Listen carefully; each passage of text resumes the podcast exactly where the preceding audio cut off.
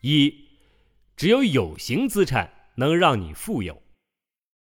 当然，这样的收益率多数只能在交易所获取。还没把这条众所周知的事实大声的说出来，许多德国听众内心就开始打退堂鼓了。交易所太危险了。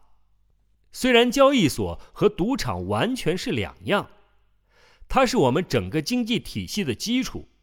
如果没有交易所，一切将土崩瓦解。股票是经济的命脉。如果人们花一点点的时间去了解交易所和股票，就能消除这份担忧。一九八二年以来，我们经历了百分之十到百分之十二以及更高的年平均收益率。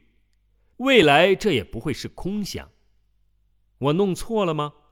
下个章节读完后，你自己评判评判。最终，时间会证明一切。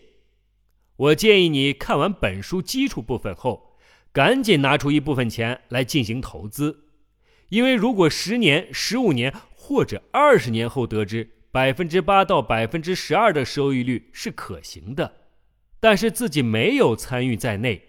你会怎么样呢？原则上只分为三大类别，便可以囊括所有的投资类型：一、货币资产；二、有形资产；三、赌博。货币资产投资，如同这个名字，货币资产投资即以钱投资钱，这里涉及储蓄、固定利息的有价证券、定期存款。保险或建房储蓄合同，这所有的投资方式都有一个共同点：以这种方式投资，钱不能充分增值，因为通货膨胀和税收通常完全蚕食掉了极其微薄的收益。这一点准则中只存在少部分例外。需要强调的是，我并不是声称这些产品不具有合理性，我自己也投资了一些。往后我会进一步解释，为什么我们需要一些此类型的产品。不过，你绝不可能在平常年代靠此创造财富。有形资产投资，有形资产投资即将钱投入了有形资产，这里包括不动产和企业股权，还有股票和股票基金。从税收的角度来看。有形资产投资也很吸引人，即使股权收益和利息收益一样被征税，其税前收益明显更高，税后也依旧保持更高的纯收益。除此之外，有形资产还不受通货膨胀的侵蚀，在货币贬值的同时，有形资产反而能同等的增值。针对这一区别，我还将进行深入的分析。因为通货膨胀是一项很重要的因素。我们现在坚信一点：只有借助有形资产，才能在短时间内让你资产翻番。如果想通过收益变得富有，除了专注于有形资产投资外，你没有别的选择。赌博，赌博时你是用资金做筹码，典型的变种有。期货交易、商品期货交易以及逛赌场，我并不是说这些方法不能赚到钱。也许你已经听说过一些传奇的收益机遇，这些报道往往通过短时间内获取高额收益的故事来加以粉饰。那些当冲客、当天冲销的交易员常来我这里走动，想说服我以他们的方法。几个小时或者仅仅几分钟内买进卖出股票，绝对可以实现每个月百分之三十的收益。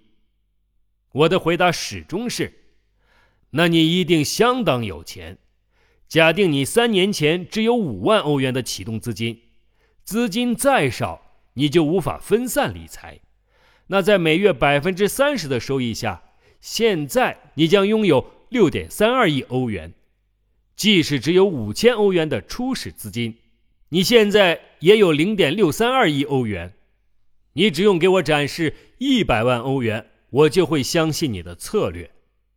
谈话越来越短，可以说是相当的短。我终于借钱给其中一位专家买下了回程的票。之所以这样做，是因为他已经把全部的资产投进去了。我的建议是，如果你不是非常清晰的知道自己在做什么，那么请不要染指赌博。业内人士自己常经历巨大的意外情况。你完全不需要去赌博。你会看到，在安全又理智的高效率方法下，你同样能拥有可观的资产，且是在短时间内。这个板块里唯一的例外是所谓的对冲基金，这个我们在第六章中会进一步讲到。总结：把你要拿出来真正创收的资金部分投到有形资产，这点知识。我们没能好好的传播，因为德国人一直把自己的大部分资金投到货币资产中。在这里给大家提醒一下，毕竟作者是德国人，所以跟我们国内的投资环境还是有所区别。大家读书要取其精华，去其糟粕。大家好，我是荣哥，欢迎大家继续收听《财务自由之路》第三部。这本书呢，就到了实操阶段，主要讲的就是基金的一些投资入门知识。这和我之前给大家推荐的由银行螺丝钉撰写的《指数基金投资指南》一样。但是因为在喜马拉雅上已经有正版的中信出版推出的《指数基金投资指南》音频内容，所以我录制的内容没有办法在喜马拉雅上来进行发布。如果大家有需要，可以去我的公众号，或者直接在喜马拉雅收听收费版的《指数基金投资指南》。希望大家可以通过不断的学习，真正的实现财务自由。